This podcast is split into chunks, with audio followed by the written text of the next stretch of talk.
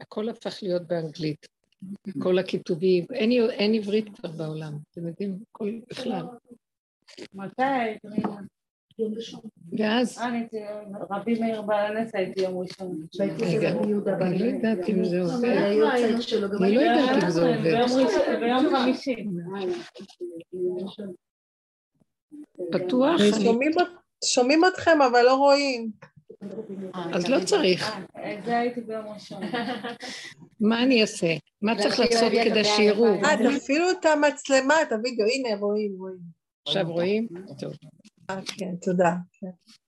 אז עכשיו, מה שרציתי לומר הוא ששנים היינו נאבקים בתודעה של העולם, אנחנו מחונכים, אה, כשיש איזו התנגדות, יש לנו ספרייה שאומרת לנו מה כן לא, ואם יש התנגדות לכן, אנחנו דווקא נלך נגד כדי לקיים את הכן. אם זה, אם זה דבר מאוד קדוש, ניסע לרבי שמעון. לא, אבל משימים לנו כל כך הרבה התנגדויות, וזה, נתגבר, נפרוץ, נתגבר, נעשה. משהו באנרגיה של, שהדרך מביאה אותנו לקראת הסוף בעבודה שלה, זה שאני חוזרת אחורה, אחורה, אחורה מהמוח, ואני תשושה רק רוצה לשבת על איזה כיסא נוח, ושהכול יגיע עד אליי בכבוד ובחינם, בלי מאמץ. האנרגיה של העבודה שעשינו מביאה אותנו לתכלית. מה התכלית? התכלית היא שאם הדלת סגורה לא נכנסים בכוח. אם, אם דבר צריך לקרות, הוא יקרה. אם הדלת פתוחה, סימן שהזמינו אותי. אם לא, אני לא איאבק. שום דבר לא בכוח. התודעה החדשה יורדת לעולם.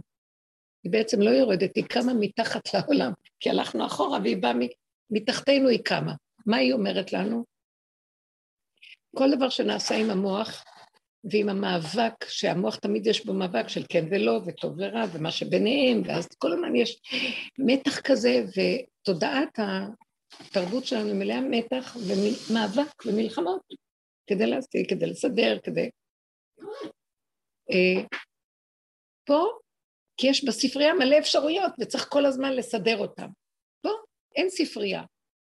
יש ספר, וזה הספר זה אני. זה גם לא, זה אני הספר. כמו שכתוב שכל עוד בתורה, כל יהודי זה אות בתורה. וכל אחד צריך שיהיה לו ספר תורה של עצמו כאילו. זהו הספר הזה. זאת אומרת, אם אני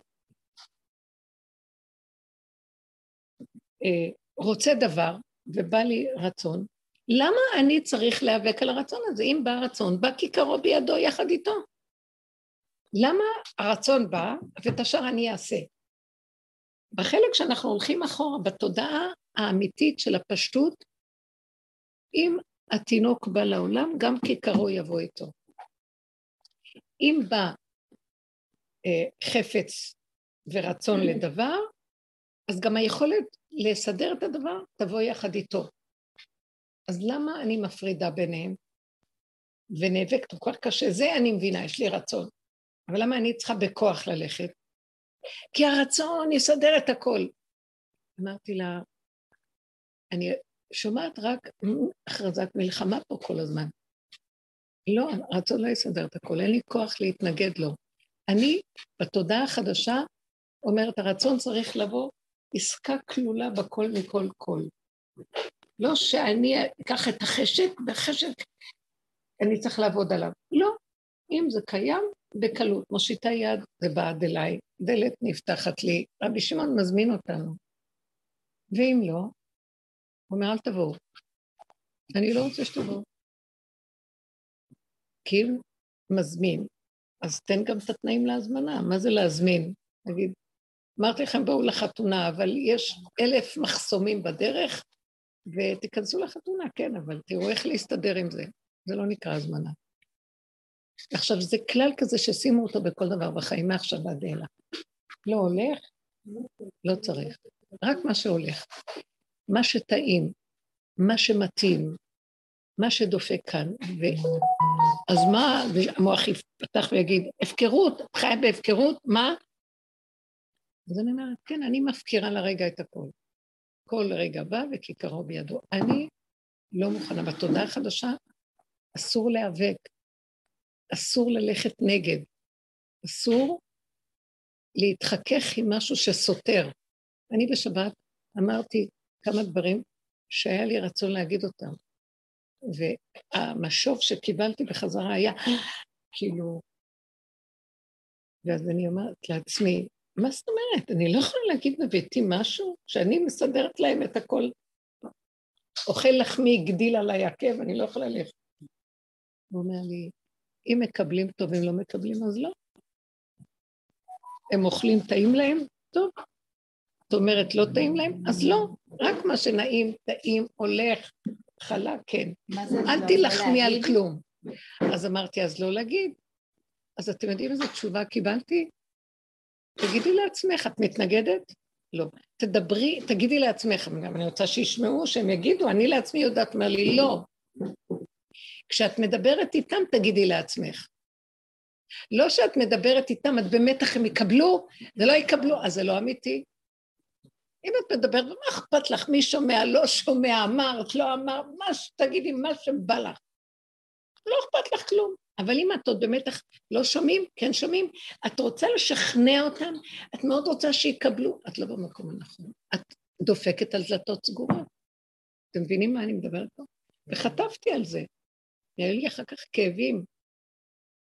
לא כאבים למה אני עשיתי את זה, כאבים למה הם לא מקבלים עד שקלטתי איפה הנקודה. כמה והצדקתי את עצמי, מה, אני בבית שלא יכולה להגיד, אז מה, אז מה, מה זה הדבר הזה, אין כבוד. ואז הבנתי שלא הבעיה בהם, זה היה בי.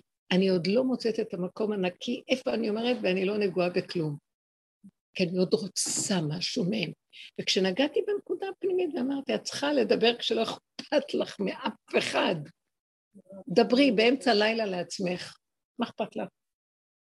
לא, אבל אני מדברת עליהם. זאת אומרת שאת נותנת להם את הממשות, אז האמת, היא לא נותנת ממשות לכלום, היא פשוט אמת, נקודה. תגידי את האמת. יש אנשים, אין אנשים. תגידי. אתם מבינות מה אני מדברת? אתם יכולות להבין מה אני רוצה להגיד, שיורדת תודעה כזאת שהבן אדם בתוך עצמו מחובר, יושב טוב, לא מתאמץ על כלום, אה, מתוכו עולה הרצון הנכון, וגם כל ההמשך יחד איתו. אז בשביל מה אני צריך להיות בלחץ, מתח, עמל, יגיעה, מלחמה תמידית עם העולם והקיום שלי פה. זאת התודעה החדשה. שמה מתגלה האור האלוקי. אין לבוא בלבוש שק בשער המלך. עוז וחדווה במקומו. מה היה שם בבית אחשורוש, שזה נמשל גדול, מה שמספרת לנו מגילה? שעשועים. משתה. הרבנית, את מתכוונת שמה, שנשחק אותה? כי כשאתה לא אומר את הדבר ואתה אומר אותו לעצמך, אתה לא אתה.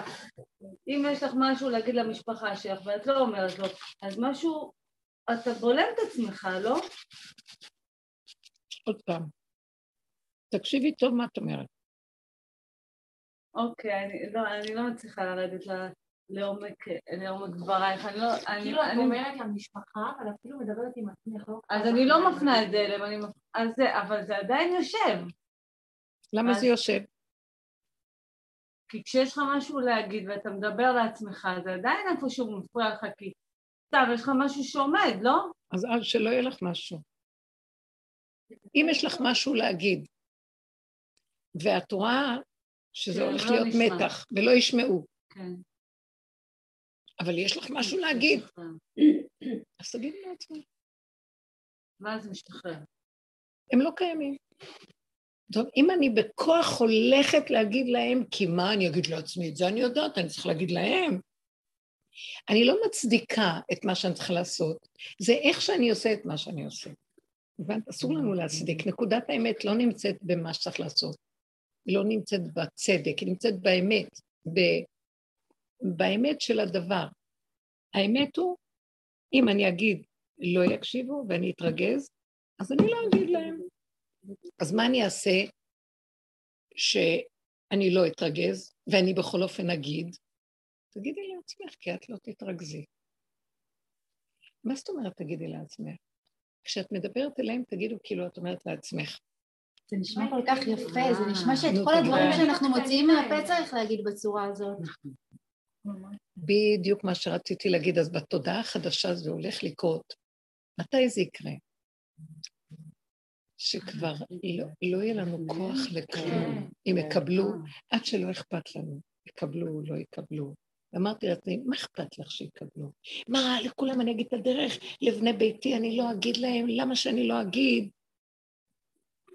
ואז ראיתי שאני, מה קורה פה? שאני באה לדבר מהתפקיד. אז אני קיימת במהות, וחוץ מזה יש לי גם תפקיד להגיד. לא יקבלו. הם לא מקבלים שיש לי תפקיד חוץ מאמא שמבשלת ומביאה להם מלפפונים וקישואים. אז הבנתי שאני צריכה לבוא עם המהות. המהות תדבר. כמו שהאוכל כל כך טעים ודרך זה מתחברים אליי. או שאני מחייכת עליהם והם אוהבים את החיוך. או שסידרתי להם ונעים להם, אז ככה הם מתחברים להם. ככה גם הנעימות של הדיבור, תחבר אותם לדיבור, אבל מה זה הנעימות? שלא יהיה בו טיפה של מתח. מה זה שלא יהיה בו טיפה של מתח? שלא יהיה בו אינטרס שאני רוצה שהם ישמעו. מה זה שלא יהיה בו אינטרס? שלא אכפת לי גם הם ישמעו. מה זה מקום שלא אכפת לי? שהם מתים. מתים לעולם. זה המקום שאנחנו צריכים להגיע אליו, וזו העבודה הזאת מביאה אותנו לזה, אתם לא מבינים? עד שלא נגיע לדבר, שאני מתה, מתה לדבר, אני רוצה שידוך, אני מתה לזה, לא בא לי, לא רוצה יותר. שם זה יכול להתקיים. עד שאני לא אגיע למצב של אה, לא נאבקת על כלום. יהיה טוב, לא יהיה גם טוב, לא אכפת לי. אני אלך לרבי שמעון, אני לא אלך אותו דבר. אבל אני רוצה ללכת, אני רוצה את החיות של רבי שמעון. אז מה אני אומרת לו? רבי שמעון, להגיע עד אליך סגרת את כל הדלתות, אתה בשנייה נותן מעוף, אתה נמצא אצלי, אולי תבוא אליי ככה, ככה תבוא. אני רוצה אותך, לא שאני עכשיו מוותרת עליך, לא מוותרת עליך, אבל אין לי כוח להיאבק להגיע אליך. אומר לי, הנה אני פה. כשוויתרנו על המאבק, הכל נמצא לידינו. אנחנו בתודעת מאבק, אנחנו בתודעת מלחמה, בתודעת התנגדות, ואנחנו כל הזמן מפרנסים את השטן של ההתנגדות. ולא נגמרת המלחמה פה. ואנחנו צריכים להבין, גם המילה צריכים להבין, אבל ההבנה שיורדת, לא רק הבנה, המציאות שיוצאת היא שהאור החדש שיורד הוא לא נאבק על כלום, הכל נמצא. אנחנו מלאים בספריות ורעיונות ורצונות ותסכולים שזה לא מגיע לנו מה שאנחנו רוצים וזה, אז מה אני צריכה לעשות? להיאבק, להיאבק עד שאני אשיג? לא. פשוט לסגור את הספריות. לא רוצה שום דבר. לא מתוך ייאוש, מתוך שאין לי כוח פשוט להשיג. אם דבר צריך להיות, הוא יבוא וידע. והוא מעלה לי איזה רגע שרוצה לי משהו. אז זה בסדר, ועוד רגע קופץ משהו. מה מפריע לי? שהמוח יתחיל להגיד לי, מה עשית בחיים שלך? מה, רק דבר אחד קפץ לך היום, לעומת הרבה אפשרויות שיש בעולם, ואז הוא מתחיל לעשות לי קינה ותסכולים, למה אני בעולם שונה או משונה. את זה צריך להמית אותו. אתם מבינים מה אני מדברת? לא לתת למוח הזה לדבר, ולחיות עם הצמצומים הקטן בשמחה ובטוב לבד, עד אליי, ודברים מגיעים, מה שצריך יגיע. אני, זה הפתח לתודעה החדשה שהולכת לעלות. במתיקות, בנחת, מתוכנו יש את החיבור, מתוכנו יש את התנועה, מתוכנו יש את ההנאה והשמחה, ואינו תלוי בשום דבר שהוא בחוץ, לרוץ להשיג אותו, על מנת שזה יהיה לי. זה לבד קורה. דיברנו על זה כל השנים, זה המקום, אבל התודעה שלנו כל כך חזקה, של הישות העצמית שהיא לא שומעת את זה. טוב, אני נותנת דיבורים ועצות, לא, לא המטרה שלי. המטרה שהדיבורים מבטשים את הקליפה ומביאים אותנו סוף סוף לשבת ככה, ופתאום זה קורה. אז עכשיו אני רק עוזרת לזה, איך?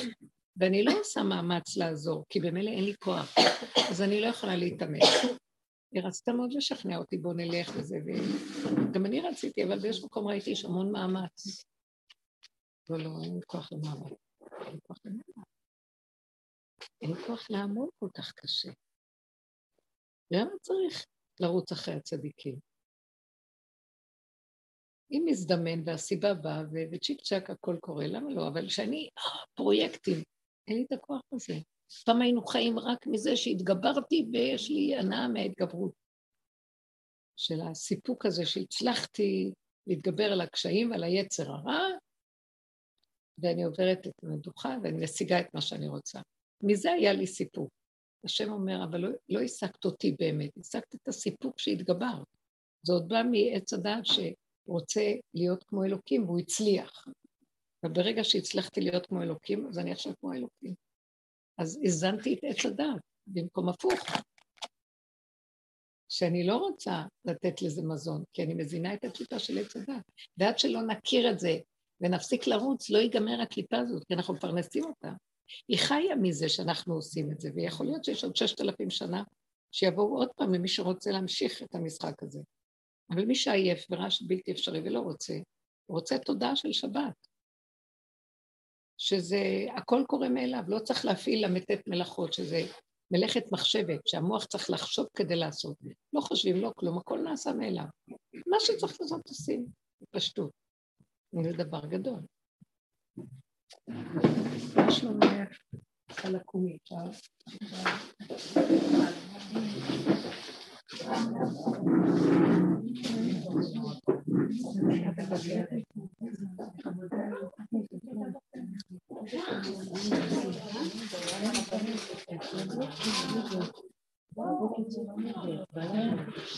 יש לך פה כורסה, בואי. יש לך כן. כורסה לידינו, בואי. קומי קראת, אישה מיוחדת.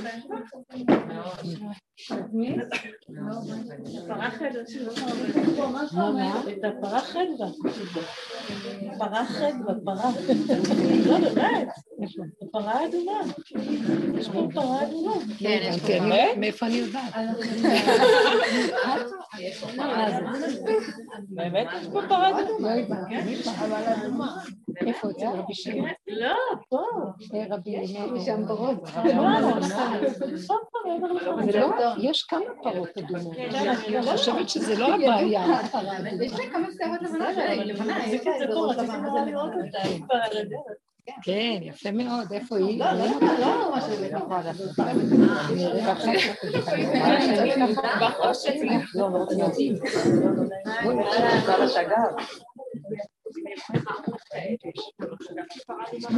לא, זה מה שנקרא. לא, ממש לא, לא נעים.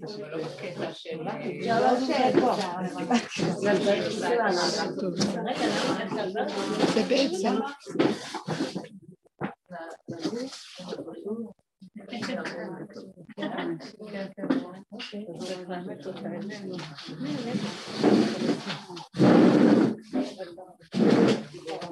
אז אה, כל הגאולה תלויה בזה שאנחנו נקים את הכוח הזה, זה כוח השכינה.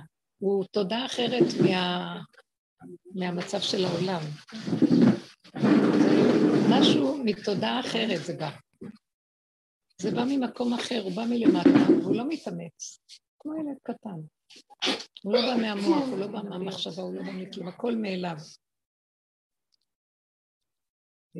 אני חזרתי, כתבתי על זה בעלון, ואני אומרת את זה, שזה מבחינת ה... בגלות יש לנו תורה, אבל כאילו תורה שבעל פה נכתבה, אז היא הופכת להיות כמו בכתוב, כאשר בעצם התורה שבעל פה היא מתוך המידות, מתוך הבשר. הכלל של התורה צריך להתלבש בתוך מציאות האדם וה... והמצבים שמתאימים לו ברגעים המסוימים, והוא יודע את זה. מבשרו הוא יודע. זה הלך לאיבוד. כי אנחנו לא מחוברים למקום הזה, זה הכל רק מהספרים. זה הפך להיות ספרים, ספרים, ספרים. וכל העבודה שלנו זה לחזור לבשר. המציאות שאנחנו עובדים בדרך מחזיר אותנו אחורה. כי אם, אם נקים את הכוח הזה, כל התורה תקבל חיות בדרגה אחרת לגמרי של אמת, להתגלה באור הגנוז. שזה השכינה שאין אין את התורה שבעל פה לאומות העולם. הם מקבלים תורה שבכתב, תורה שבעל פה לא מקבלים. ותורה שבעל פה נמצאת במידות, ב... בתוך, זה כוח השכינה שבתוכנו. אז זה כוח הזה שדיברנו עליו עכשיו. אז עכשיו, תפסתם מה אני מדברת. שכדי להגיע למקום הזה, היה צריך להתלכלך. אי אפשר. זה נראה כמו אוטיסטים. מה זאת אומרת, עוזבים את ההתקשרות, תקשורת של העולם, כל המשחק של העולם, אנחנו עוזבים אותו, ואנחנו הולכים למקום אחר, לא רוצה לזוז. דיברתי עם איזה, בדרך שבאתי לכאן, דיברתי עם איזה ילדה, חמודה, בכיתה י', י"א, לא רוצה ללמוד, עושה להורים שלה הצהרות נוראיות, לא רוצה ללמוד, לא מתאים לה ללמוד. לא רוצה לעשות כלום. והיא דיברה איתי בכזאת כנות. היא מתנגדת להורים, היא כועסת על הכל, היא לא יכולה לסבול את החיים, ויש לה מחשבות אובדניות. של מה אני בעולם בכלל? אז היא התחילה לדבר ולדבר, אני מקשיבה לה, וכל מה יכולתי רק להגיד לה זה לפתוח את הפה כאילו פעורת פה, ו... וואי, אני מעריצה אותך, אני מעריצה אותך, אני מעריצה אותך, אני מעריצה... קודם כל זה נתן לה חיות. דבר שני, הסברתי לה שאני לא סתם אומרת את זה. כי אני רואה, היא אומרת לי, אני לא מבינה למה אנשים רצים, למה הם עובדים, מה יש להם להשיג? זה לא במילא עוד פעם צריך לעשות את הכל.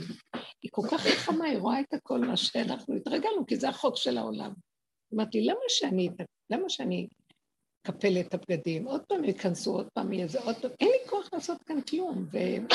ואמרתי, אז ממה שדיברתי איתה, אני רואה שהיא רואה את האמת. אין לי כוח ללמוד, בשביל מה ללמוד? במילא אני שוכחת כל מה שלמדתי, אז למה אני צריכה להתאמץ?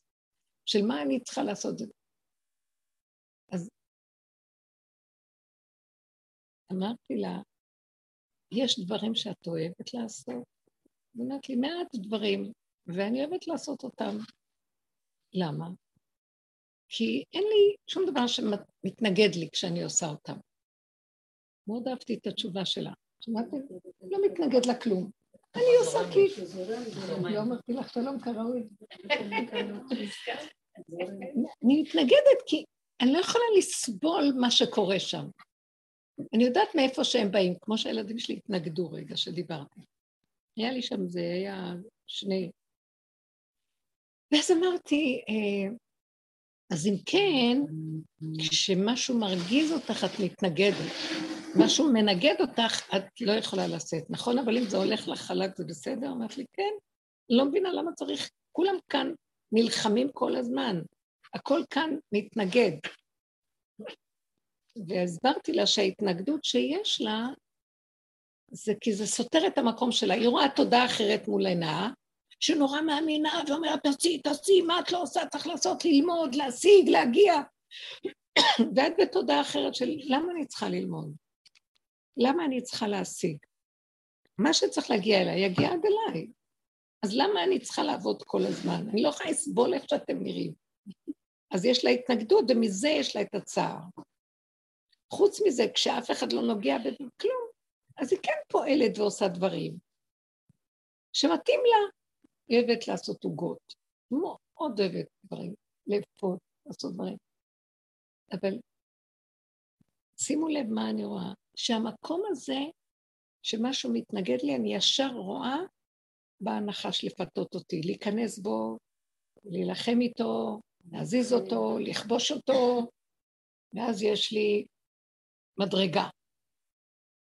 ואז אני נבלת, זאת אומרת, אני מפרנסת אותו שמחר הוא יבוא לי בהפוכה וכמה, ביותר גדול. ואז אני אומרת לעצמי, אין לי כוח. אני נשארת אחורה, ואני חיה את סכנתי לא לספק לו מזון. אין לי כוח, אין לי כוח. אז אמרתי לה, את יודעת מה, אני בדיוק כמוך, את לא יודעת את התהליכים, אני אגיד לך מה אני. לי יש גם את הנחש, ויש לי גם את ה...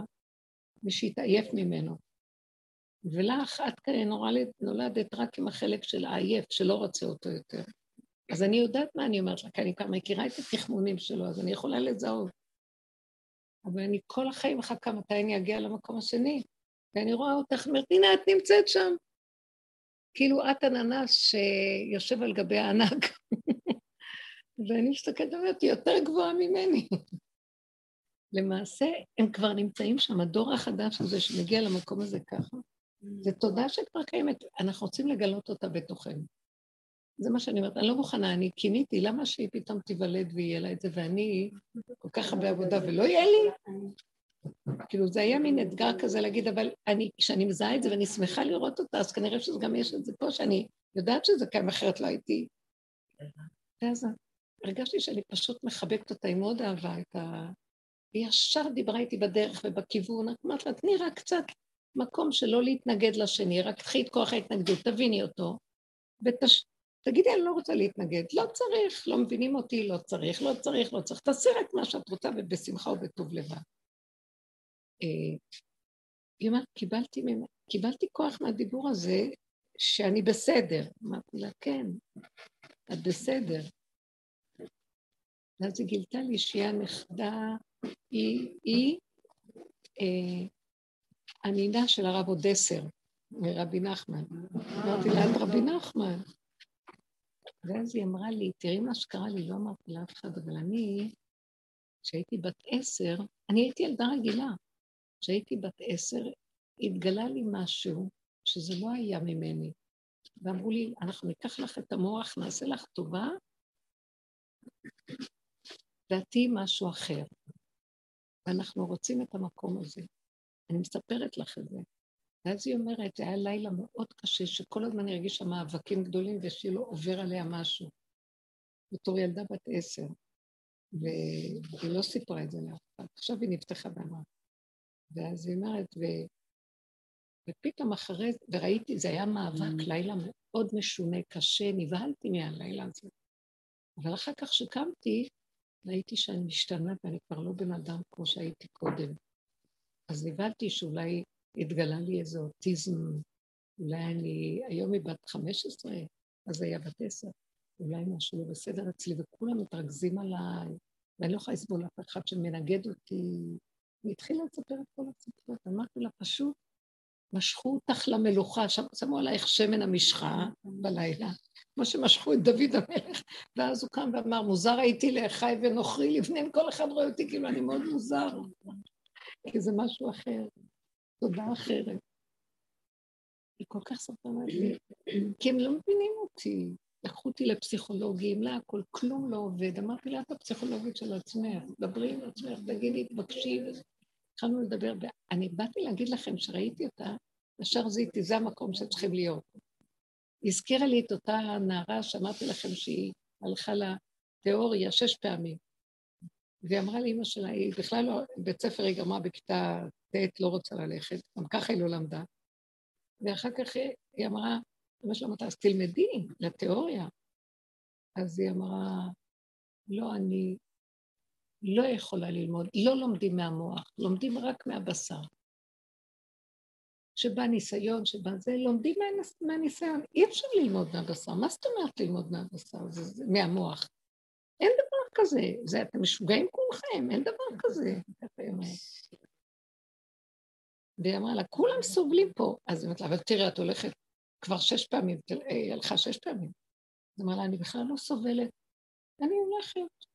אני לא חושבת, אני הולכת לזה. אני הולכת, אני קונה לי זה, אני זה, ואני גם נכנסת לעשות מה שצריך. אם יעבור, יעבור. אני משתמשת ב... ב... משהו בתוכי אומר לי, עכשיו תלחצי עליי, או עכשיו תרשמי תביא, עכשיו תעשי ככה. לא מהמוח. והם רוצים אותך מהמוח. אהבתי את התשובות האלה. זאת אומרת, אני מחפשת בנרות איפה מה שאני מדברת, הנה, הנה, הנה, הנה, מתחיל להיות כזה סוג של אנשים שצץ ככה ולא רוצים ללכת על הטוס של התודעה הקודמת של העולם. עכשיו, זה מוזר, אתם יודעים איזה חוכמה יכולה לקום מלמטה שיודעת הכל מאליה, כמו החוש השישי, בלי מאמץ, בלי עמל, בלי יגיעה, אין כוח כבר להתייגעות. זה שבת, הבחינה של שבת, אסור להתייגע, אסור לעמוד, אסור להפעיל את המוח, למתת מלאכות מחשבת, מלאכת מחשבת, שזה של המוח, שחושבים שהיא מאוד כזה במחשבה, לא רוצה לחשוב, אין לי כוח לחשוב. והיום אני רואה שאנחנו מקימים הלכות שבת, זה רק במחשבה. כל פעם אני מחשבת אם אני אעשה ככה, לא ככה, איך זה נקרא, לא נקרא מוקצה מחמת אה, אה, מיעוט, מוקצה מחמת... אה, אה, כל מיני דברים, חוקי שבות, חוקי זה, כל הזמן צריכה לזכור מה, מה, מה.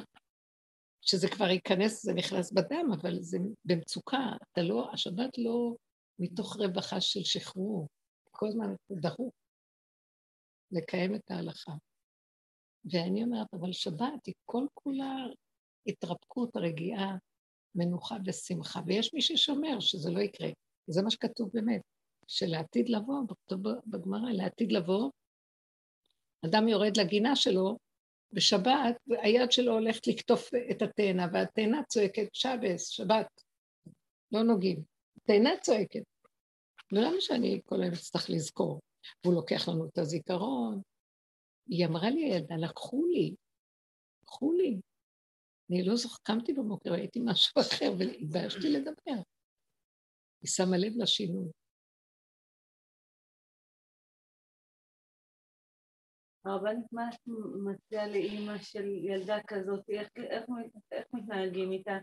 לא נותנים לה ללכת לבית ספר יותר? לא, לא, ש, לא שהיא לא תלך. היא אמרה, אני מרגישה קצת בדידות, כי אין לי חברים, אבל אני גם לא רוצה, כשיש מלא חברים מסביב, אני גם לא רוצה אותם. אז אני במצב של, אמרתי לה, כי זה כאילו, את, בגלל שהתודעה מבחוץ, מכירה את זה? כולנו במקום. של כולנו. כולנו במקום הזה, אמרתי לה, זה לא דבר חדש, כולם משחקים אותו ומכסים. אבל האדם הוא עץ בודד בשדה. העניין הוא של למה לפחד מהבדידות הזאת, כי אף פעם האדם לא בודד, אז דיברתי איתה על זה, דיברנו, האדם הוא אף פעם לא בודד. הוא רק, המוח אומר לו, אתה בודד, הוא מפרש לו את המצב הזה כבדידות, אז הוא מנתק אותו מהחיבור העצמי שלו לעצמו, שזה האחדות שלו עם עצמו, איך שזה ככה. ומתחיל להגיד לו, אתה בודד. אז הוא משכנע אותו שהוא בודד. במילה בדד יש את האותיות של ב' וד', ד', זה הכל זוגיות. אותיות זוגיות. אף פעם אנחנו לא לבד. זה דבר מאוד יפה, אה, שלא, שזה רק המוח, את מושב האגו הזה, עושה לנו את כל הצרות, כי הוא מפרש לנו בצורה שלו את המציאות. אני אספר קטע אחד מהחלום שהיה לי, ואני לא רוצה להיכנס בזה, אבל היה חלום כזה בשבת שכאילו זורקים אותי ממקום מאוד מאוד מאוד גבוה. אני, זה כאילו מאור אינסוף, לא יודעת איפה. אין לי השגה בו. עכשיו, זה לא הייתי אני עם גוף, אבל תודעה של אני, של מי שאני. ואז אני, זורקים אותי לאמצע העולם. עכשיו, מה, לאן זרקו אותי? למין, למין אה, כמו שטח כזה, שזה כמו רקיע, כמו, כתוב גלד, כמו ג'לי כזה, אבל עדין, עדין, עדין, עדין, כמו ים. משהו מאוד עדין, שהוא לא ממש מים, הוא גם לא ממש חומר, אני לא יודעת להגדיר אותו. עכשיו, ולטבור שלו, עכשיו הסתכלתי, בתודעה אני רואה שאין סוף לים הזה, למקום הזה, מקצה החלום עד החלום, אין משהו אחר חוץ מזה. אין שום דבר בתודעה, רק זה. עכשיו תבינו, אני לא יכולה לתאר לעצמי את הרגשה, אני עד עכשיו חווה אותה. אני נקודה זהירה, גרגיר של חול בתוך אין סוף של מציאות כזאת. יקומית, במרכז שלה, כמו שאני בתוך ים כזה. ומה שאני חווה, וזה מה שרציתי להגיד, לא היה לי פחד. וואי, אני לבד בעולם. אין אף אחד שם, אין עולם, וזה, אתם לא מבינים את המרחבים, אי אפשר להכיל את זה. זה מרחב שלא נגמר. אין, כאילו, תחפשי, תהפכי את כל היקום, לא תמצאי שום דבר, רק זה. מה היה בן אדם נבהל, לא? ולא היה פחד, אבל הייתה פליאה. לא היה פחד, לא היה מרגשה של בדידות, בכלל לא. ואין אף אחד חוץ מהתודעה הזאת בעולם, שזה אני. זה מה שרציתי להגיד, אני מתפעלת, כי זה רק, אז הבנתי, זו הייתה תודעה נקייה בלי המוח של התודעה, ואז הכל בסדר, אבל זה מעניין. ככה זו הייתה תחושה. וואו, וואו. עכשיו, אין סוף מים, אי אפשר לתאר את התחושה של הכלום לא קיים חוץ ממך. את לא מבינה? אין כלום, רק את, זהו זה. חוץ מזה היה המשך, שהורידו אותי לעולם פה, וההתחלה והסוף דומים. ההתחלה היה שהייתי, כאילו, הורידו אותי לתוך אומות העולם. זה כמו מטרח באו אבותינו. ואחר כך בא משם מישהו סוחב אותי למקום של יהודים, אחד עם כיפה כזה, ובית עם ספרים, יהודים, ואז אני נמצאת שם. אחר כך בסוף לוקחים אותי גם משם קבוצת נשים, ומוליכה אותי עוד פעם בחזרה למקום הראשון איפה שהייתי, כמו דרום אמריקה כזה, ג'ונגל, לא יודעת מה זה, מלא גויים. ואז שם אני יודעת שלוקחים אותי, אני אומרת, למה אתם לוקחים אותי? מה? בואי, בואי, בואי, יש כאן אישה שהולכת למות וצריכים להציל אותה. זה היה התשובה. אישה זקנה שהיא בין החיים והמוות. אז הבנתי מה שקרה פה. זה כל נשמות ישראל שבאים מהעליון, מהעולם העליון לגמרי. קודש הבריחו בישראל זה דבר אחד, שאנחנו באנו ממנו. ירדנו לתוך מציאות העולם דרך טבורו של עולם, לא יודעת. ומתרח באו אבותינו, נכון?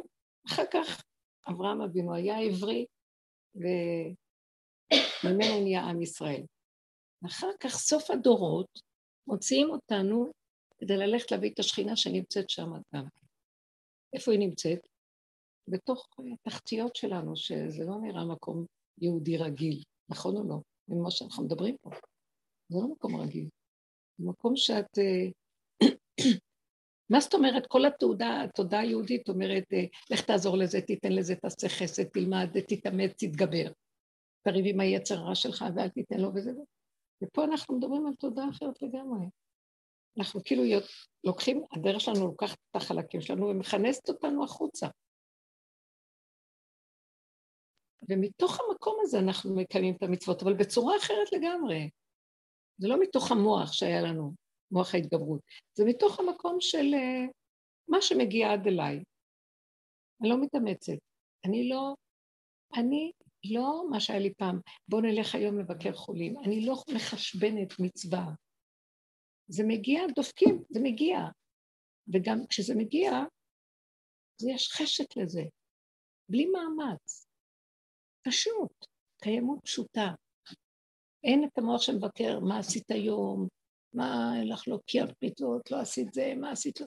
פתאום אני יכולה לתת איזו צעקה. פתאום יש איזה פתאום, זה לא דבר שקשור למשהו שיודע ומתכנן ומסדר לעצמו את המהלך שכתוב בספרים. הבנתם על מה אני מדברת?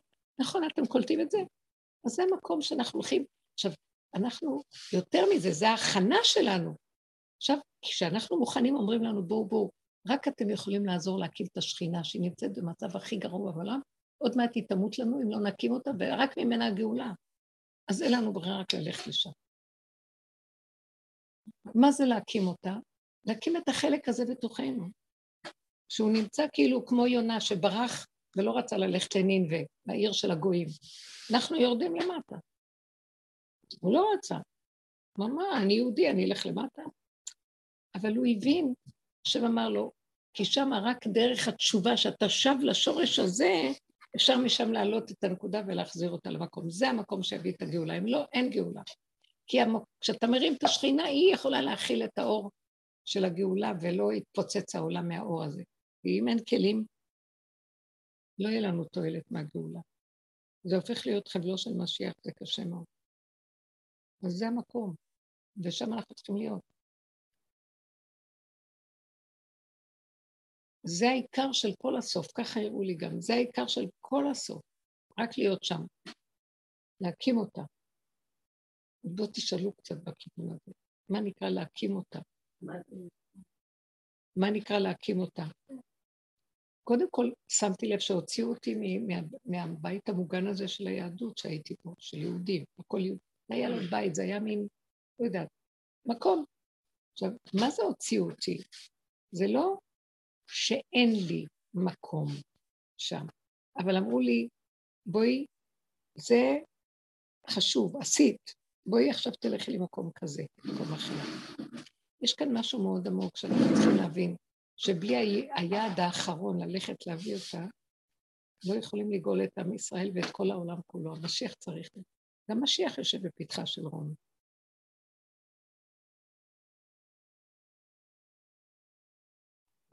תשאלו אותי, אני פתאום נבהלתי שאני מדברת לכם.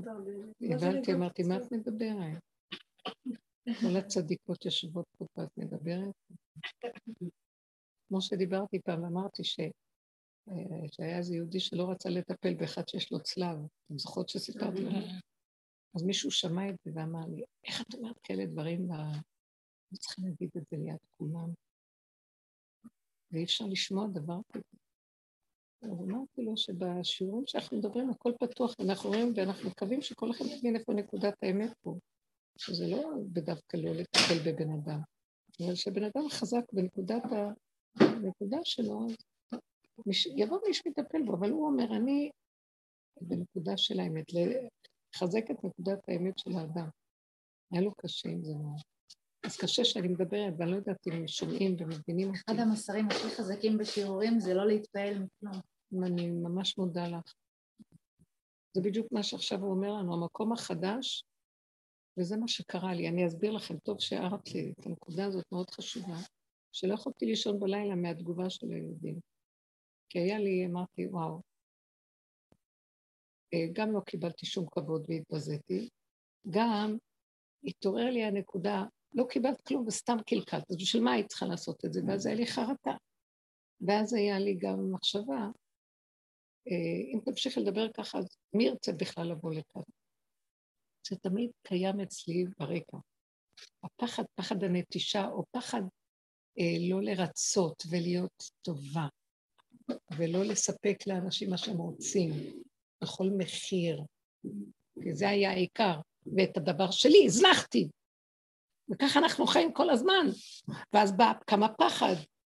ואז היה לי כזה עצבים עליו, רוגז, שמשהו בקע בפנים ואמר, שלא, את לא מבינה, את מחשבנת לעולם. במקום החדש אסור לחשבן לעולם. את לא באה להגיד להם, את אומרת, מה אכפת לך ישמעו, לא ישמעו? תגידי. תחי עם הנקודה שלך בלי לחשבן לשני, שלישי, רביעי. אז זה המקום החדש, אנחנו לגמרי, כמו אוטיסטים, לגמרי עם הנקודה שלנו, אבל מבחוץ שומעים אותנו, לא? לא אכפת לכם ישמעו, לא ישמעו. זה לא קשור אליהם. אנחנו קשורים מאוד עם הבחוץ. זה החולי שאנחנו מנסים איכשהו אה, לעבוד עליו, לפרק אותו. ואז ראיתי את הספיחים שלו, וקם לי איזה משהו כל כך כועס על עצמו.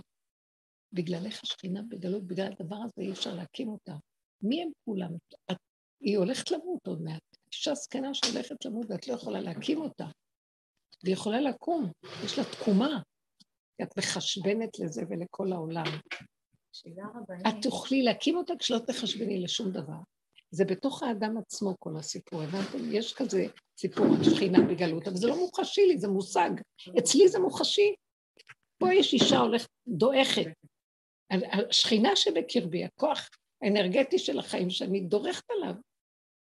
ואני פוגשת אנשים, אצל רבו אושר פגשתי אנשים שמעטים, אבל לא ראו עולם, ושמחים ועליזים, ולא אכפת להם מכלום, והם נראים משונה, אבל אוהבים אותם כי הם לא מכוונים לאף אחד על אף אחד. ומה שהם זה וזהו. כן. השאלה אם זה באמת משהו שאפשר להגיע אליו דרך חשיבה ודרך המוח, לא. באומרי, אה, מה אכפת לי, אני לא. לא מחשבנת, וזה לא ייתכן שאני אתן ככה לשכינה להידעך, כאילו... זה עדיין מוח. זה עדיין מוח, מה שאתה אומר זה עדיין מוח, לעשות? ולכן העבודה שאנחנו עשינו כאילו כל השנים, גם אם לא נקרא לה היום עבודה, אבל היכולת רגע אחד להיות עם התחושת דחייה, באותו רגע יש איזו רתיעה, כן, לא רוצים אותי או דוחים אותי, או... שנייה אחת, בלי אפילו לחשוב על זה, כי אה, זה רק, להתחבר לאותה תחושה. כן, לאותה תחושה, וכמו ש- כאנרגיה כן, תקועה, כן, התחברתי עליה לרגע, ו- וממנה היה לי כזה חוזק להגיד, מקבלת, מה אכפת לי? למה אני מוותרת נקודה כל כך מתוקה, חשובה, בשביל איזה חשבונות רבים? מהמקום הזה שלא ברחתי מזה, הסתכלתי בזה, והגדרתי ואמרתי את זה לעצמי. זאת אומרת, אין באמת לאן לברוח. כי בדרך כלל יכולים לכסות ולהתחרט. החרטה היא כיסוי. למה עשיתי? לא הייתי צריכה לעשות, אולי לעשות... אל תלכו על זה אף פעם יותר. די, נגמר. אין חרטה. רשאים אלה חרטה. אלא השלמה וקבלה. אז יש לי את הפחד הזה, מאיפה הוא נובע? מהחשבונות רבים. כי חבל לי אולי ככה, אולי ככה, הם יצאו... אה, אם אני תלויה, החיים שלי תלויים במה הם ואיך הם, ואוי ואבוי למסכן הזה שהחייו תלויים. את כאילו חושבת שאת מסדרת והכל נפלא, ואיזה משפחתיות נהדרת והכל ריק. הכל זה רק אינטרסים פה. אז זה הצורה שאת מסדרת לך, לכי עם הנקודה שלך כי אמיתית ואל תחשבני כלום, והיא כבר תסדר את כולם, כי מתוכה יבוא החיבור לכולם, ולא מהאינטרסים שלך. זה דבר שצריך כל הזמן לעבוד עליו. לא לתת לאינטרסים, אני אעזוב, אני אעזוב, אני זה, אם אני לא אעשה ככה אז יעזבו אותי, אני לא אהיה, אני כן אהיה, או כל אחד והסיפורים שלו, זה לא משנה מה. לא, ללכת עם נקודת האמת, זה לא מרגיז את אף אחד, כי אני לא מכוונת על אף אחד, אבל זה מחזק את הנקודה שלי. זו הנקודה שאת אומרת. איך להגיע לזה? להשלים עם הפגם. תמיד זה חוזר לפגם. להש, להשלים עם נקודת הטבע איכשהו שם, כי אני לא יכולה, ולקבל אותו וגם לא לקבל אותו במין ייאוש, אלא במין, נכון שיש כזה דבר, אבל תקלי רגע בדבר הזה, או סתם דמיון. אין בו כלום. תסתכלו ברגע של הדמיון, של הקלקול, תראו שזה כלום. איך? תפרטי קצת, אמרת ללכת עם נקודת האמת. תפרטי את הנקודה הזאת בבקשה. שלי עם עצמי, כאילו, למה, נקודת האמת זה... כמו שאמרת על רבי שמעון. ש? כמו שאמרת על רבי שמעון, זה נקודת האמת. ש... נקודת האמת זה שאין לי כוח לרוץ אחרי שום דבר ולהתאמץ. ואני כאן באה לדבר איתם ולהתאמץ, שיבינו. ו... והם רואים את המאמץ הזה, וזה מגרה להם כוח ההתנגדות. ואז אני חוזרת לעצמי ואומרת, כאב לי, למה הם לא קיבלו?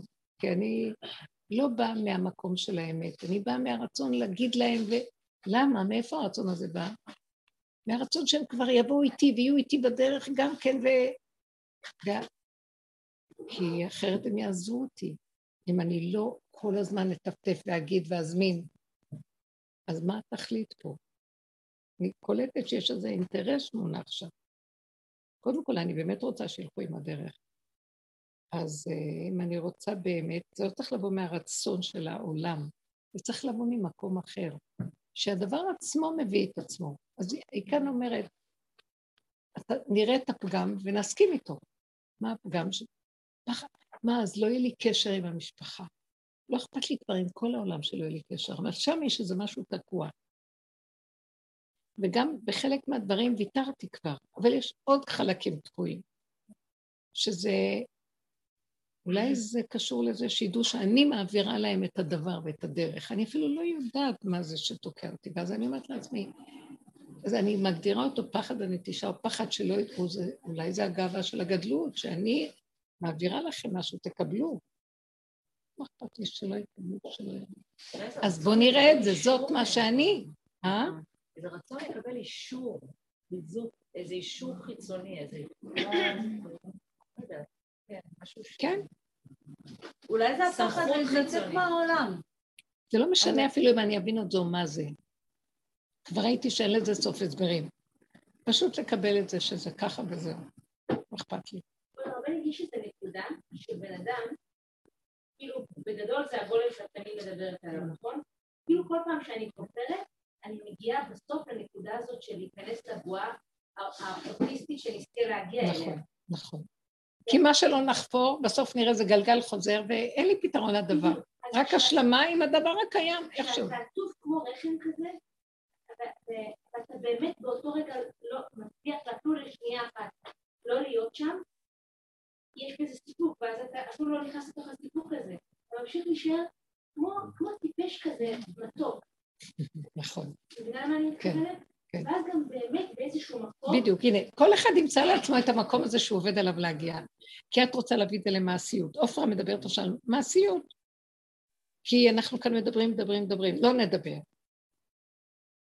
אז אה, לא, נדבר, אבל נדייק איתו על הנקודה המעשית. ואחרי זה מה, לא נדבר? ואז גם לא נותנים לך באיזשהו מקום. סתם דוגמה, הייתי, ישבתי בסלון והבנות התחילו להעביר עליי סטנדאפ על איזה משהו שניסיתי ללמד אותם. אז הם התחילו לעשות חיפויים שלי בקול רם. וזאת אמרה, אוי, אתם לא יודעים, אני הייתי, אני עברתי קורס, אז אני מבינה, תקשיבו לי, והן נקרעות מצחוק בסלון. ובאיזשהו מקום, זה, זה כאילו, זה, זה, האגו שלי, כאילו, זה לא מתאים בכלל, כביכול, כן? מצד שני זה היה נורא מצחיק, אוקיי?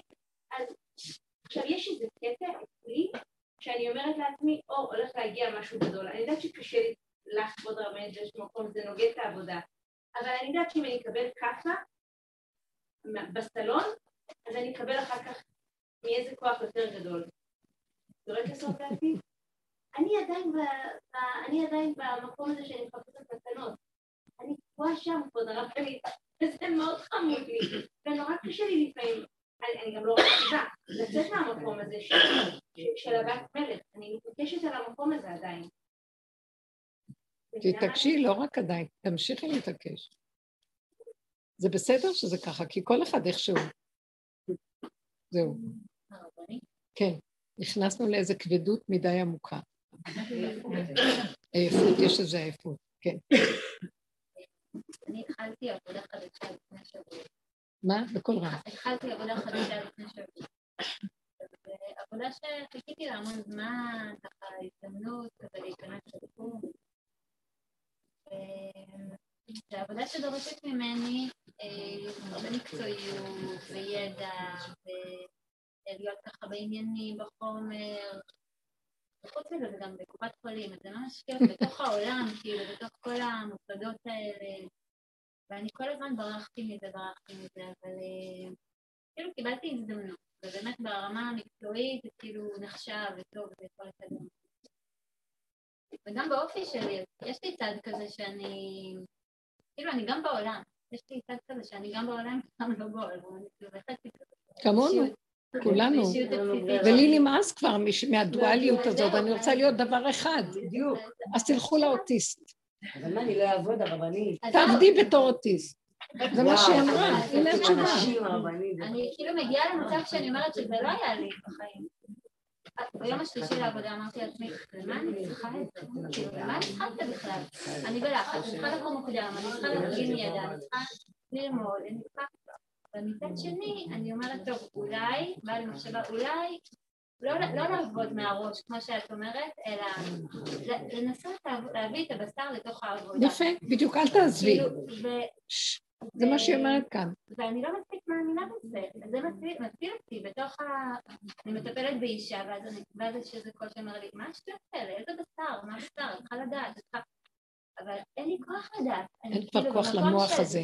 אין כוח למוח. ואני לא רוצה כבר, כאילו, באמת. אין דבר, זה הסוף שלו, זה הסוף שלו. או שאנחנו לומדים לעקוף אותו ולא לתת לו ממשות ולהמשיך לעבוד שם כמו איזה אוטיסט שהולך וזה, לא, לא להאמין למוח, זה דרך אגב עכשיו חזק מאוד, לסגור אותו, כאילו לחיות את הרגע, לא לתת לו, לא לתת לו מקום לחיות, להאמין לו, שיבוא, שיגיד, שזה, את בפועל ממשיכה. אני שמה עוד לב למה, למה הוא אומר, כמו שאני, גם לי היה. אז גיליתי איזה נקודת פגם, טוב, השלמתי, זה עזר לי לצאת מזה. Uh, המוח מטעה. זה העולם, עכשיו נכנס משהו חדש, משהו של אנרגיה חדשה שהיא באה מתחת העולם, זה מוח אחר. אי אפשר להשאיר את שניהם פתוחים, אפשר להשתגע מזה, זה מאוד מסוכן עכשיו. זה לא יכול להחזיק מעמד. תגידי לאותו מוח, כי ככה זה וזהו זה, כי אני עכשיו פה וזהו זה, כי אני פה. אני פה וזהו, אני לא זזה. גם כשאת... זה לא מבלבל כי מדובר בתחום רפואי. ומגיעות נשים עם כל מיני בעיות רפואיות. יש איזו צד של אחריות. די, די, די, את פותחת את המוח. נכון, את פותחת את המוח. את לא מבינה, זה לא משנה, את מביאה את הגבייה שלך, והשם דרכך מרפא מיד בכלל. חשבת שאת מרפאה? אחריות, ידע, זה, זה המוח של העולם. כל הזמן נדחף הדבר. אז זה כל הזמן נדחף, ועכשיו העבודה היא כל הזמן לסגור. כל הזמן לסגור. וזה מה שקרה לי גם בבית, גם זה, ואז ראיתי מי הם כולם. יומיים אחרי כן, אתמול, זה היה בשבת, עבר יום ראשון, שני. נהייתי חזקה כמו אתם לא משהו, אמרתי להם, אמרתי בליבי, שילכו, אני לא רוצה אותם, שלא יבואו, כאילו לקחתי את הכי גרוע. אני לבד, אני, לא אכפת לי כלום שאני אהיה לבד, שלא יבואו, שהכל... היה משהו כל כך חזק שכעס על עצמו איך הוא מבזה את השלווה הנפשית האמיתית שלו בשביל חשבונאות דבילית כזאת, הביזיון של החשבונות רבים של המוח לעומת השלווה והשקט של המלכות של איך שזה ככה הכל מושלם, מי הם כולם? פתאום אנחנו מבזבזים את החיים על מה כולם יגידו ואיך יגידו ולא יגידו, ומה יהיה, או שאני מקצועית, לא מקצועית, אני יכולה להזיק, לא יכולה להזיק. זה האגו הרשע, הנחש, שיושב שם זקן עד הרגליים, כאילו איזה צדיק יסוד עולם שמפחד להזיק לבן אדם, הוא כל היום טורף ומקטרג על כל העולם, רגע אחד הוא מפחד. וכל העבודה שלנו לא לתת לו שום מקום, זה החוזק שיקים את השכינה. כי ככה וזהו, כי ככה וזהו, כי ככה וזהו. זה היה כל כך חזק. ועכשיו, אה, אפילו. אמרתי במוצאי שבת משהו לבן שלי שלא רציתי להגיד. אמרתי לו את זה, ואז אה, הוא שמע, אבל כאילו זה באיזשהו מקום, היה, היה לי איזה נקודה התרסה כלפי ההתנהגות של, של מה שהיה. ואז uh, הוא שתק, והרגשתי שהוא מרגיש נזוף. ואז אחר כך עוד יותר אמרתי, מה עשית? כזה צדיק, מה את רוצה ממנו, מה?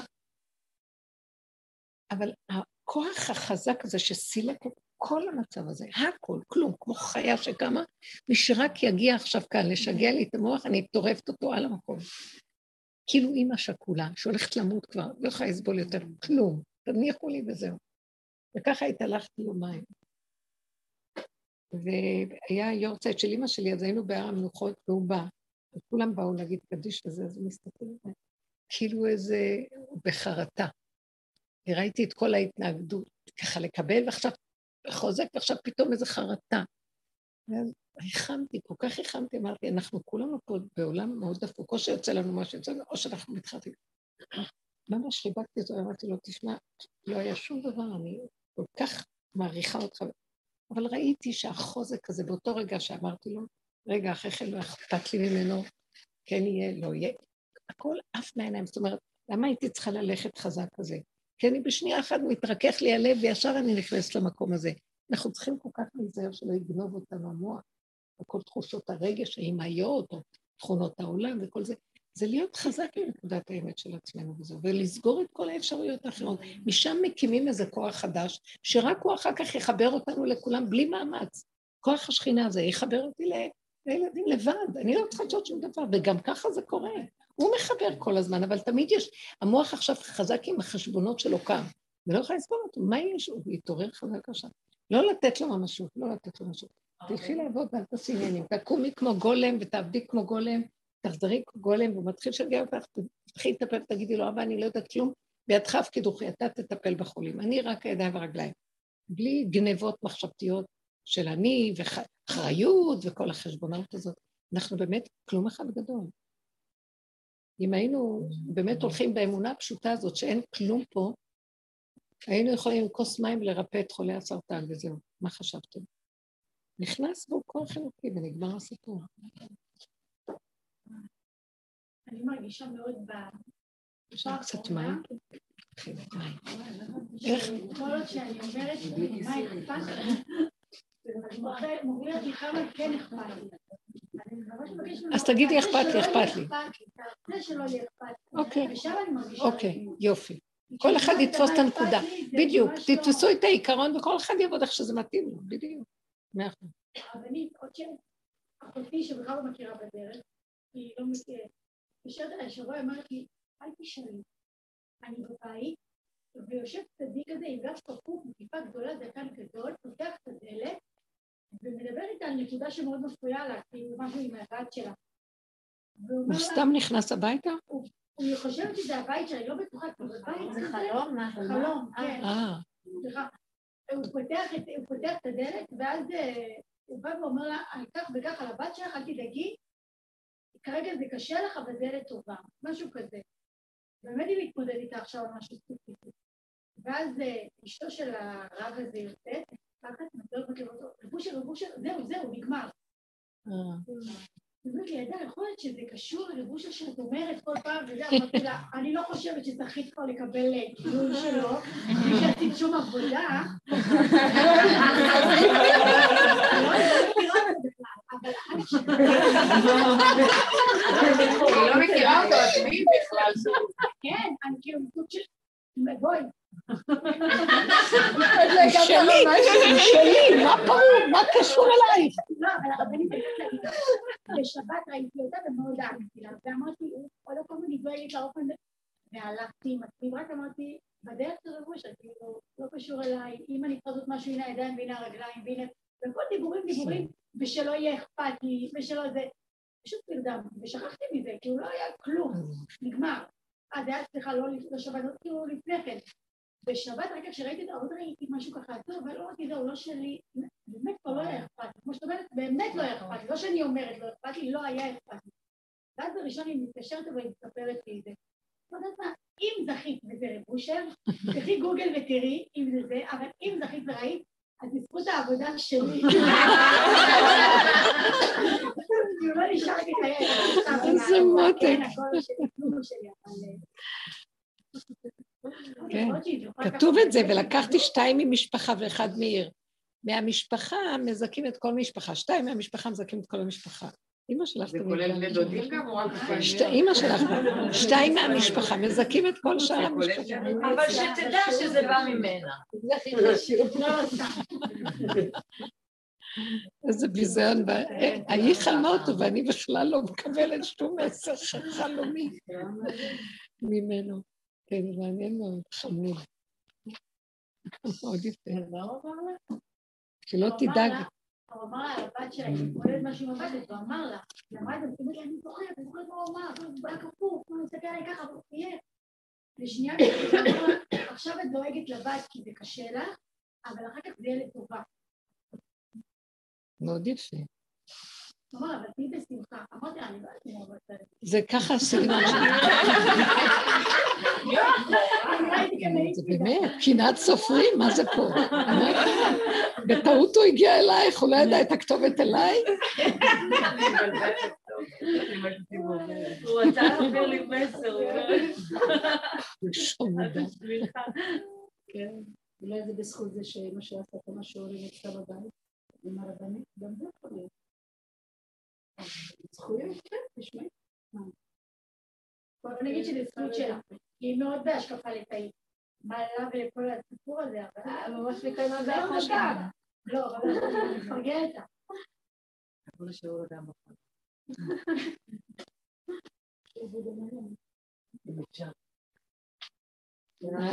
כל ההתרמה הזאת שעשינו לבית הכנסת, אני ממש הרגשתי את רב אושר שאומר לי, דווקא אצל הליטאים אני צריך ללכת. תעשו, יהיה קידוש השם גדול. באמת. כאילו, אלה הייתה ליטאית. אה? אלה הייתה ליטאית. לא חשוב, זה לא משנה, זה אה, כל לא. כלל ישראל שצריך עזרה, שם איפה שנמצא, זה לא משנה החשבון הזה. בכלל. כן, ברוך השם. נו, תשאלו משהו, ה- מה באמת עושים עם הדרך של... בקול רם. איך? עושים עם הדרך. מי מתנגד? זה מתנגד הדרך שלה ליטאיות. יש דרך של רבושר, היא מתנגדת בדרך, היא מתנגשת בדרך של ליטאים, ואז הכל, ביחד מתבלגן. הכל מה? מתבלגן. אי אפשר לעבוד עם שני מוחות כאלה פתוחים, זה כל האיסורים שעברנו. זה לקחת את המוח הזה, והכללים של הדרך עושים איך להטמיר אותו. עץ הדת הופך להיות עץ החיים. זה, רב אושר, זה הדרך, זה... הדרך היא הדרך לעץ החיים. היא התהליך איך לרדת מהמוח הרגיל של העולם, ואיך להביא אותו למקום של עולם חדש. אין עולם ישן, משהו אחר, חשיבה מסוג אחר, ששם יש את הגאולה. שאמרנו פעם שתורת העולם הזה, שזה מה שיש לנו, היום זה כמו הבל בפני תורתו של משיח. התורה של משיח יורדת, וזה לא מה שאנחנו רגילים. אין לי כוח לחזור להסביר, כי אנחנו כל כך הרבה דיברנו על זה, ואני יכולה עכשיו לה- להסביר, מכל השבועות דווקא דיברתי על זה בשיעורים.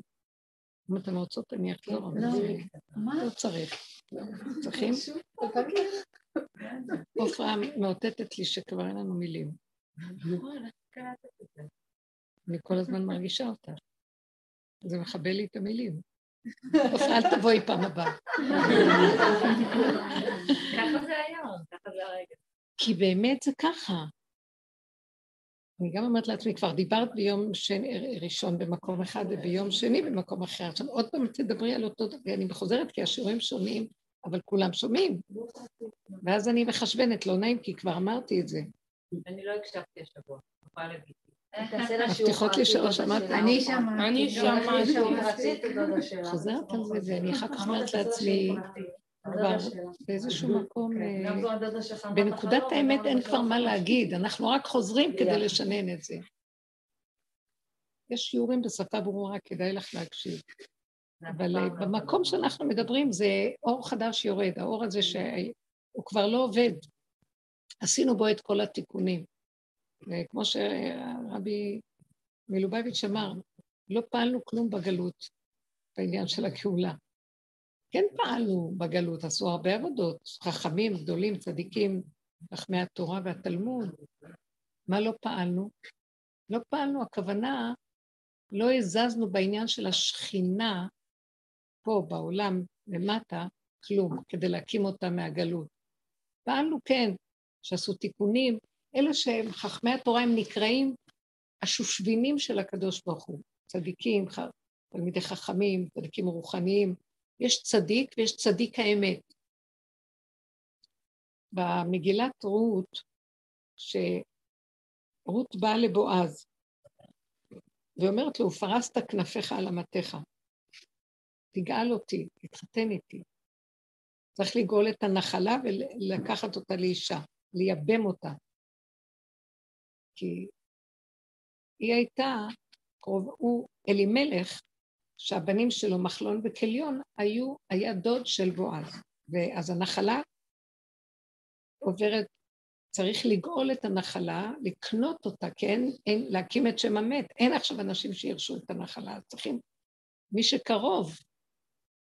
אז היא באה אליו להגיד לו, נעמי אומרת לה, הוא הקרוב משפחה שלנו, הוא יגאל את הנחלה של בעלך, שמת בשדה מואב, וגם אותך הוא ייקח לאישה, הוא היה חייב לייבם אותה.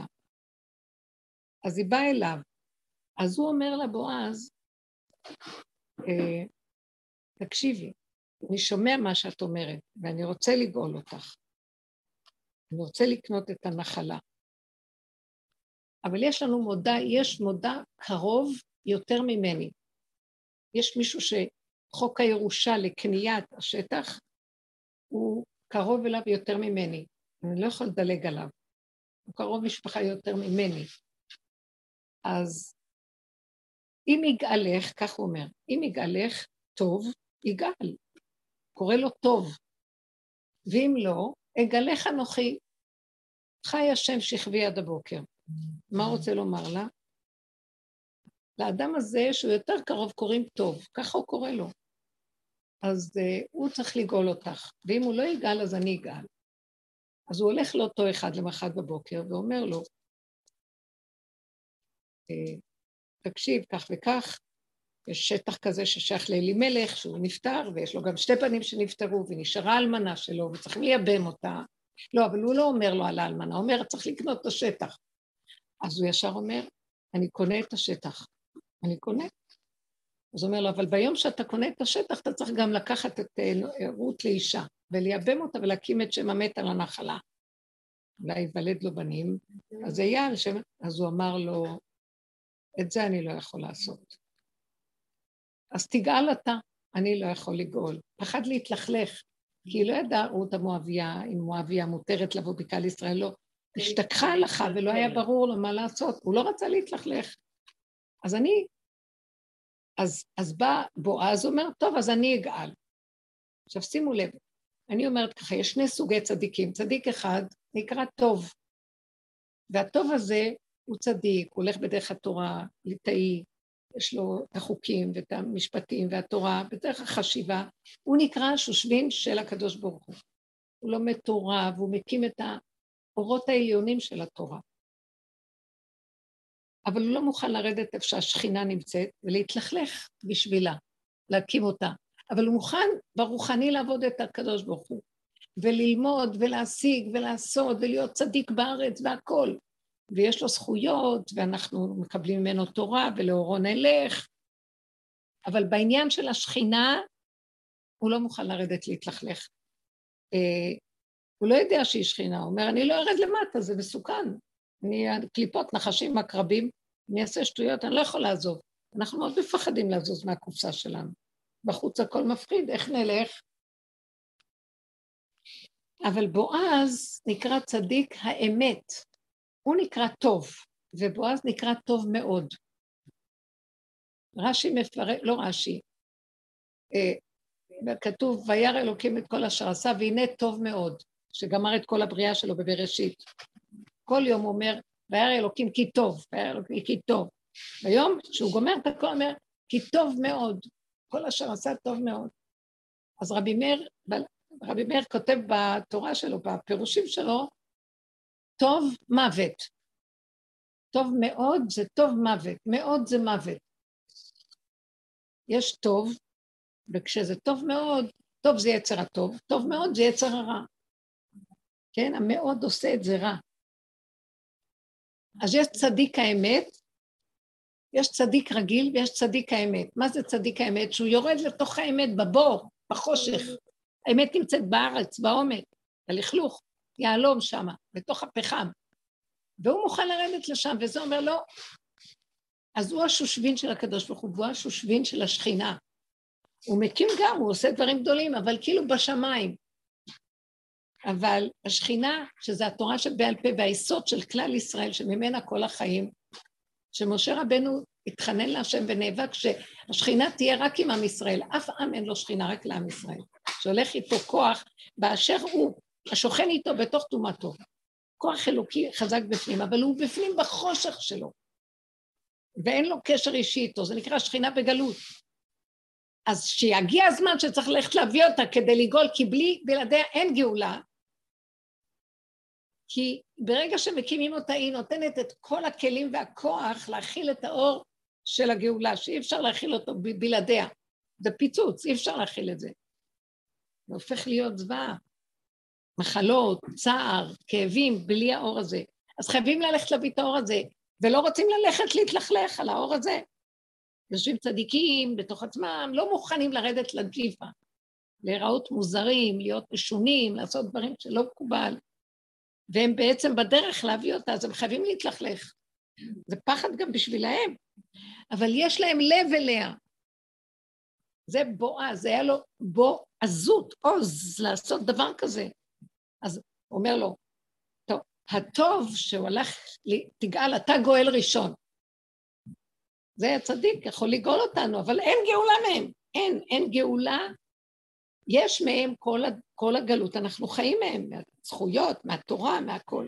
אבל גאולה, כולנו תקועים, לא שמה לב? תקוע. תקוע. אין ישועה, הכל תקוע, זהו. לא יכולים להקים את הגאולה. מי זה שיקום וירד לכאלה מקומות של חושך, וירד למקום הזה? אני קוראת לו רב אושר, והוא נשאר תקוע שם עד היום, הוא בעצמו השכינה שתקועה, וצריכים ללכת להביא אותו עכשיו. ומה אנחנו כאן עושים? מביאים אותו. אנחנו יורדים אליו, כי אנחנו נשים ואצלנו הסכנה פחות מאשר גברים. אבל בכל אופן, גם פה אנחנו נצרכים עכשיו לדרגה כזאת, כמו שאסתר נכנסה לחושך של כאשר עבדתי, עבדתי. בלי מוח, בלי כוח, בלי הבנה, בלי השגה, נגד ההיגיון, נגד הצורה, נראה משונים, לא נראה, אין חשבון לעולם, שעשו מה שהם רוצים, אני אשאר עם האמת שלי, ולא אכפת לי איך לראות. וזה מה שסיפרתי להם גם בשיעורים, אני חוזרת ואומרת. שיש כמה כאלה אצל רב אושר שראיתי, לא אכפת להם כלום, והם נראים משונים. ואחד מהם שאני מכירה, שהוא גר בשכונה שלי, ויש לו ילדים, סיפרתי לכם עליו, הוא נראה משונה, אה? בשיעור, בשיעור, כן. הוא נראה כל כך, אבל מה זה אדם מיוחד? לא אכפת לו. הוא צועק, מדבר בקול רם, גם הילדים שלו כשהם עולים לאוטובוס, כולם צועקים, מה שם, איך שהם, אחד דרבים זה אחד השני, לא אכפת להם, אבל הם טובים ומתוקים ולא כועסים עליהם באוטובוס, לא כועסים עליהם. כי יש להם איזה חן כזה שהם גם לא נגד אף אחד, הם רק פשוט מה שהם. בלי עבודה, בלי כלום, ככה נולדו. אה, האבא כל כולה עבודה, האימא כל כולה עבודה, האימא היא תלמידה שלי ותיקה ותיקה, אה? כן, תלמידה חברה, היא למדה את זה עוד במכללה, מה? לא, אני אומרת, הם נולדו לזה כבר ב... הם נולדו כאן, הם בתוך בית שכזה, שלא אכפת להם שהרווחה תבוא, לא אכפת להם שידעו שהם חסרים, לא אכפת להם שאין להם, לא אכפת להם לא אוכל בבית ספר, לא אכפת להם כלום, אתם מבינים? לא אכפת להם. והם נראים, את מסתכלת ואת אומרת, וואו, כאילו אין את העידון החינוך, אבל הם דבש מתוק של אמת. והאבא הזה יכול לצעוק, עכשיו, אמרתי, סיפרתי את זה בשיעור, כי אני אספר את זה שוב. פגשתי אותו ביום שישי, קצת לפני, איזה שעה, שלוש שעות לפני שבת, שעתיים, באתי מהאזור של הכותל, ואני לקחתי אוטובוס, ונפגשנו, הוא בא מטבריה, הוא היה אצל הרב קוק עם כל הילדים, וחזר לשם. ואז הוא צועק, אבל אני פישר, ואני לא נעים לי שהוא קורא לי ככה וליד כולם וזה. הוא דווקא קורא, כאילו, לא אכפת לו. וכאילו אני עם הגאווה שלי, אמרתי להם, הסברתי להם למה אני הגאווה שלי, כי זה, זה לא יאה לי שככה צועקים. רבנית שם מדברים רק אנשים מכובדים, יש לך חברים מכובדים, אתה לא מכובד כל כך, ואתה גם צועק, אז איך אתה בכלל מעז להגיד לי, הרבנית? טוב, תגיד סתם, אבל זה, כמו שאומרים, אה, האצילות מחייבת, אתה לא יכול ככה סתם לדבר. הוא צועק ומדבר איתי, ואני מאוד אוהבת אותו. יש משהו כל כך אמיתי שהוא ממש מצחיק. ואז אחר כך האוטובוס הגיע, והיה צריך להרים את כל החפצים שלהם, שזה איזה רבע שעה פרויקט להרים. אבטיחים וקישואים, מלפפונים וארגזים ובגדים ומה לא, ואין להם, הכל שקיות, הכל ככה. ואז הם מתוקים מדבש.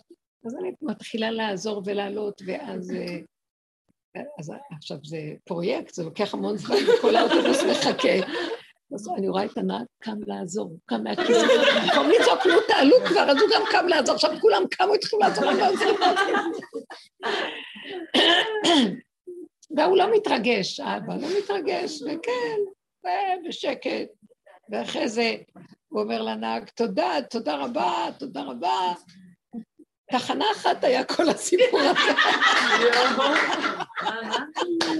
אחרי תחנה הוא צריך לומר, טוב, עכשיו תעצור, אני צריך לרדת. כל האוטובוס. פשוט, אני נהנית, סיפרתי את זה גם פעם, זה פשוט היה מקום. וצחקנו, ואז הוא עוד מדבר איתי, תוך כדי זה שהם מורידים, אומר דברי תורה וחידושים יוצאים ממנו, כי אי אפשר כל הדרך של רבו שהוא מדבר ככה, ודיבורים וחידושים, והוא חי את זה, ולא אכפת לו מאף אחד מי הוא, מה הוא, למה. מה שבא לו מדבר, זה מה שאמרתי. הוא לא בא לדבר לאנשים, הוא מדבר מעצמו, והוא חי עם זה ונהנה מזה, וכולם שומעים. ולא אכפת להם יגידו כן או לא, ומה, איפה שהוא לא הולך ככה. אמרתי, דבר כזה, זה חי, הוא חי את הדרך.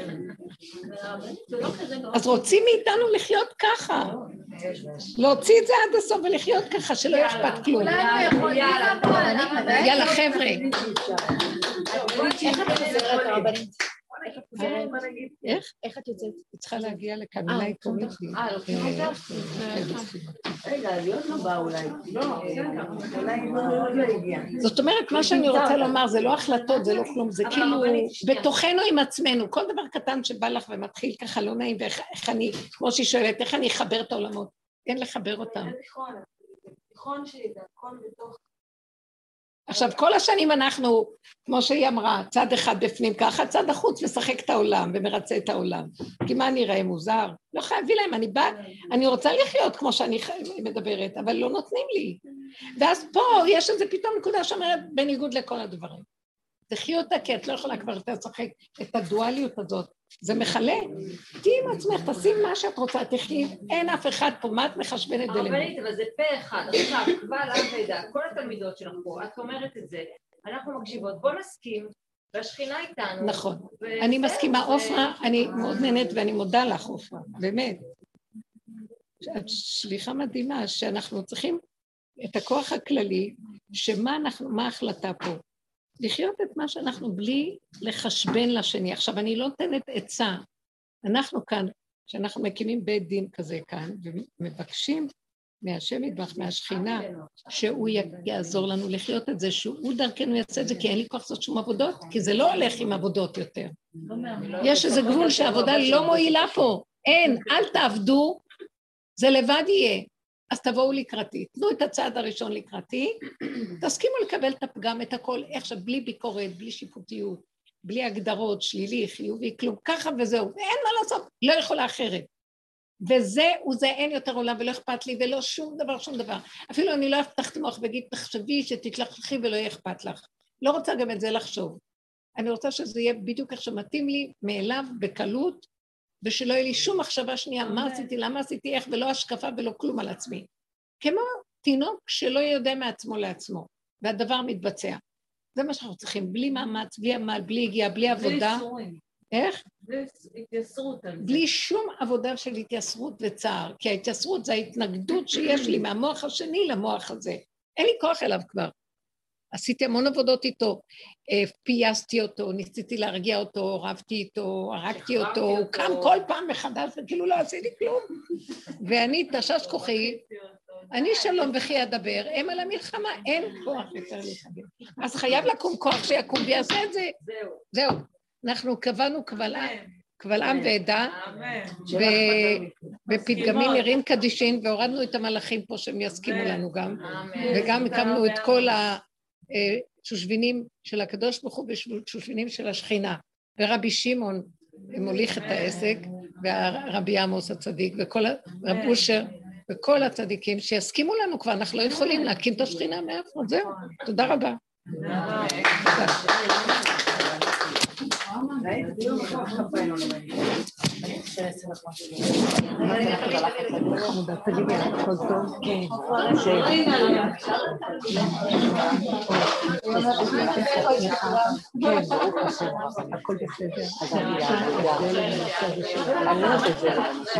כן, תשמעי. אני אומרת, אני איתה לא.